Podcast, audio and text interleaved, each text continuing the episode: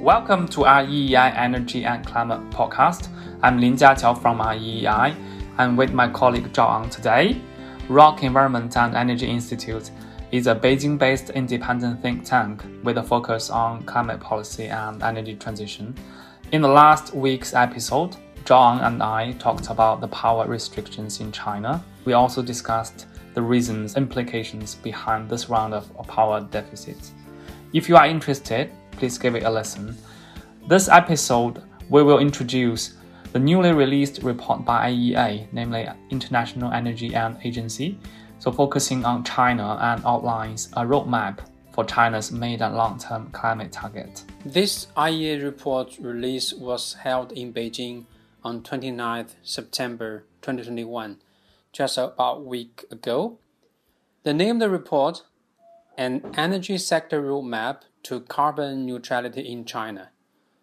So this is a highly expected analysis on how China to pursue its net zero target of energy sector. The report is done by IEA's Energy Technology Policy Division with a lot of the contributions from Chinese experts. That's true. When IEA released the flagship report, Net Zero by 2050, in China in April this year, I was there at the press release event, and I still remember that Sam asked about the IEA when they will release a China-specific report, and they said it's being drafted. So after around half a year, just before COP26 in Glasgow, a China-focused carbon neutrality roadmap came into publication. Yeah, as China has issued its dual carbon target, namely carbon emissions peaking before 2030 and carbon neutrality before 2060, the IEA's report is to offer a feasibility report in the aspects of technology, finance, and policy. The report has a big appealing that China may get huge amount of social, economic, and environmental benefit, not only for the country itself, but also for the world, if China achieves early carbon emissions peak and early carbon neutrality or net zero emissions of the energy sector. That's right. This IEA report, they emphasize a lot of the co-benefits of China's early peaking and even earlier achievement of the carbon neutrality goal. So that's understandable. And the timing of the level of China reaching its national carbon emission peak will have a huge impact on China's pathway of achieving net zero target by 2060. To pursue a 2 degrees Celsius or 1.5 degrees Celsius target, China has to do more to peak early and reach carbon neutrality early. So Jiaqiao, before we proceed the discussion, let's make one thing clear. IEA's report is about the net zero target of the energy sector, which includes energy consumption from fossil fuel combustion, like power, like transport, or like building, and also industrial processes. While China's carbon neutrality by 2060 refers to the entire economy, including energy sector and other sectors. So based on IEA data in 2020, China's national carbon emissions is 13 gigaton CO2 equivalent, almost 90% of which, more than 11 gigaton CO2 equivalent, comes from energy sector. So in this sense, IEA report on energy sector net zero target is nearly same as economy-wide carbon neutrality target, because apart from the energy sector, China's other carbon emission come from the LULUCF sector. In addition, this is a 300-page report, and it covers both the near-term strategy and the long-term strategy on decarbonization. In today's episode, we would like to concentrate on the near-term target, meaning what IEA think about China to reach a carbon emissions peak as early as 2025. In the next episode, we will focus on the long-term strategy, the roadmap for China to arrive in the net zero emissions energy sector. That's making sense because that's a so long report, and we'll do this in two episodes. And this one will be focusing on the near term, say before 2030. And the other one will be targeting 2060. Right. I think it's important to talk about the near term target. If China may peak its carbon emissions around 2025, it will be possible to envision a carbon neutrality around maybe 2055 or even earlier, say 2050, at least under the goal of global 1.5 degrees Celsius situation. The world carbon emissions needs to be net zero by 2050, right? So whether that scenario is achievable largely depends on if China can reach early carbon neutrality. That's why IEA used a whole chapter, the chapter 5, to illustrate it's reasonable and attainable for China to reach an early carbon peak. So Zhao Ang, why is IEA report showing this much confidence with the early peaking of China, and what are the major policy recommendations? Yeah, I think this long report, according to my impression after reading through it, IEA's confidence in China's efforts and achievement in targets of no matter carbon peaking or carbon neutrality is very obvious. It's largely dependent on the past experience because China has done very successfully in the past one decade in the renewable energy development and other low carbon technologies. So this is kind of the context we may think helpful for us to go further discussion. Proposing a more ambitious roadmap, IEA introduces a new scenario called Accelerated Transition Scenario, ATS in short. And this scenario is against APS, Announced Pledges Scenario. And APS is applied in discussing China's long-term carbon neutrality roadmap. So from now to 2025, both ATS and APS are in the same track in the carbon emission amount in the energy sector. But their difference is after 2025. In 2026 to 2030, under the ATS, again, Accelerated Transition Scenario, carbon emissions will decline by 4% each year. So consecutively for 5 years, right? In 2030, carbon emissions of China is about 9.5 gigatons, which is 19% below the emissions under APS, Announced Pledge Scenario. That's quite significant difference. That's right. If you see the data, 60% of the contributions comes from a reduced use of coal in the power sector, and 30% of the contributions comes from industrial and transport sectors. And we mentioned the coal benefits in the very beginning. So there are two big aspects of benefits. Firstly, this early peaking in 2025 may bring more jobs in clean energy industries. Close to 1 million jobs, more than the number under the APS. So this is a big social and economic benefits combined with the public health ones, if you consider comprehensively. While the population levels are reduced, under this scenario. So the second aspect is for the decarbonization track from 2030 to 2060. As the additional efforts in 2026 to 2030, China's carbon neutrality map will be more smooth due to avoided stranded assets generated in 2026 to 2030. And less burden thanks to carbon emissions peaking level, which is lower than what the APS suggests.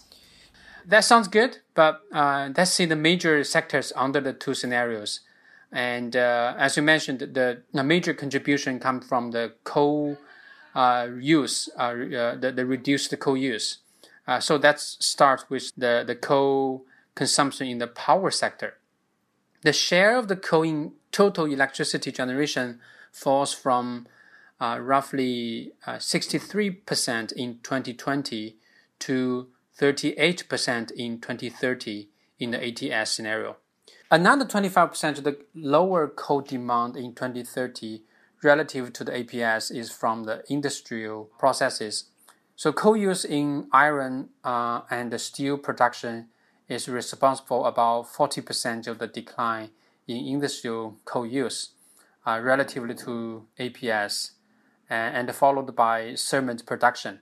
So that's why when we talk about the carbon emission reduction efforts in industries, we usually put iron, steel, and cement in priority. So in this sense, the report also mentioned when China used more coal and other fossil fuel like oil and the gas, the methane production is also the huge problem.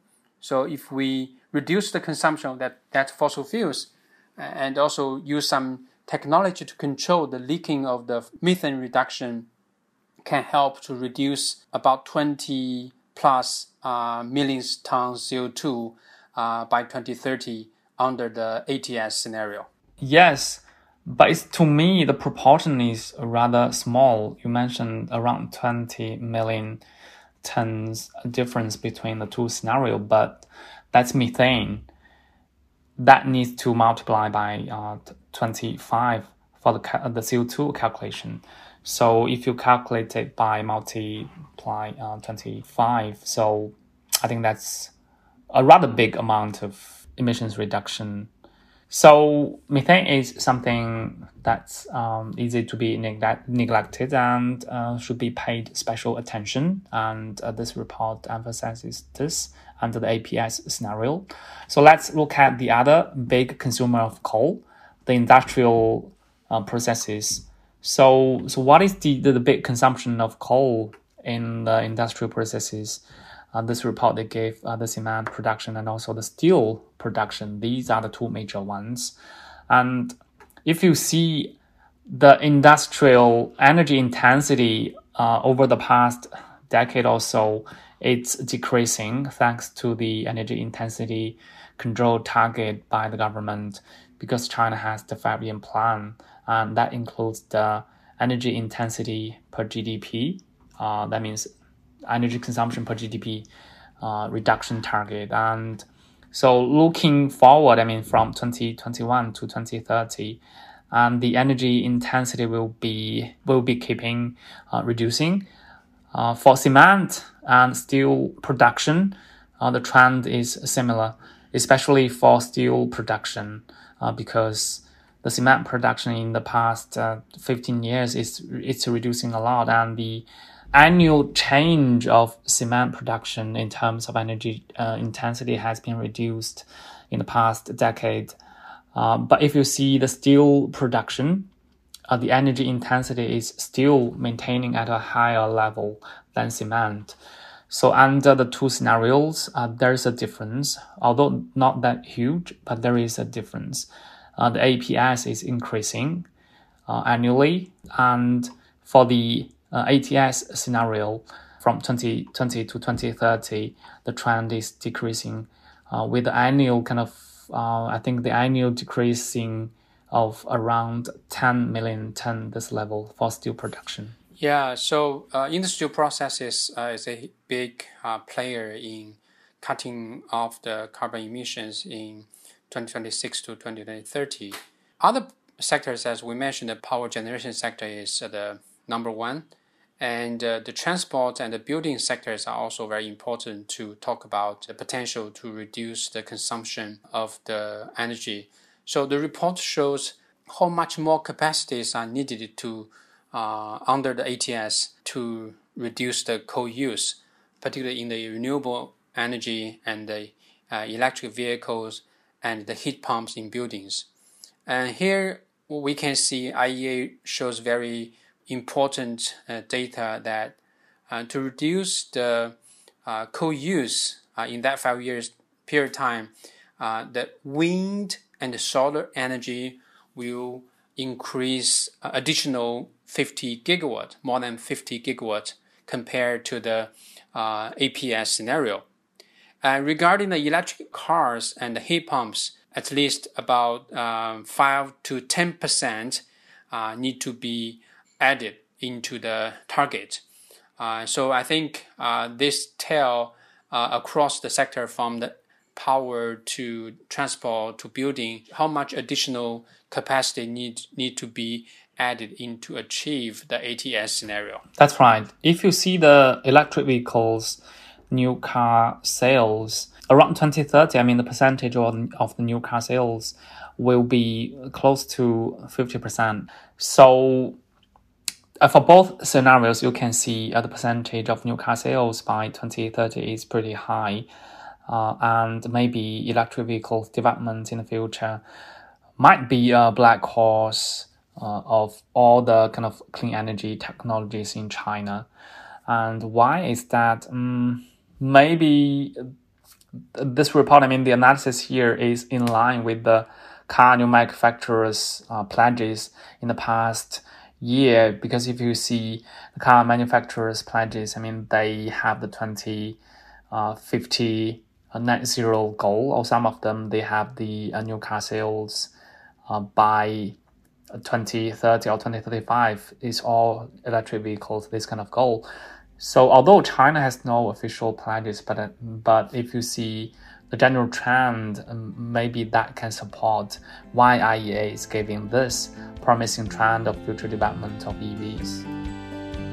Yeah, I think among the top three car markets, the EU and the US government have already issued this target by 2030. The new sale of the light duty vehicles have to be 50% coming from electric vehicles. Although China hasn't issued any this kind of policy, but China is the biggest car market in the world, and the major car manufacturers, they all have operations in China. So I think they're trying to use the reference situation from EU and the US to reflect, okay, maybe China have capacity in terms of the market size and manufacturing capacity and technology to follow the steps of EU and the US. So that's why I think in the IEA report, the electric cars target by 2030 is between 45% and 50% in terms of the new cars sales. So I think this is relatively reliable when we consider the market move. As you mentioned, in the past year, a lot of new pledges from the car manufacturers. So one thing related to the EV is the battery. Definitely China is the number one battery capacity in the world.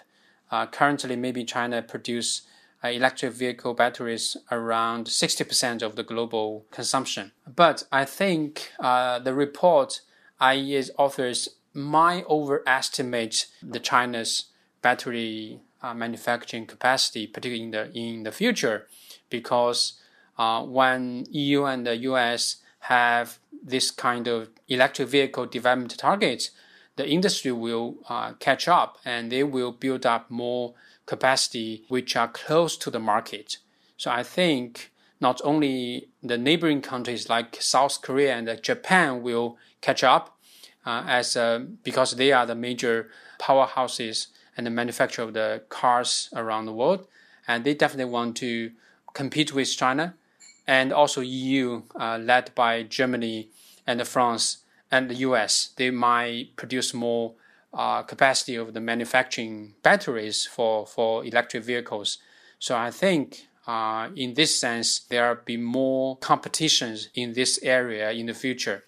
And in the IEA report, the author might have overconfidence in China's manufacturing capacity in the future in this field. That's right. So now let's move on to the other clean energy technologies. The report listed another three ones: electrolysis for hydrogen, CCS for cement, and fuel cells for trucks. So these are the three ones.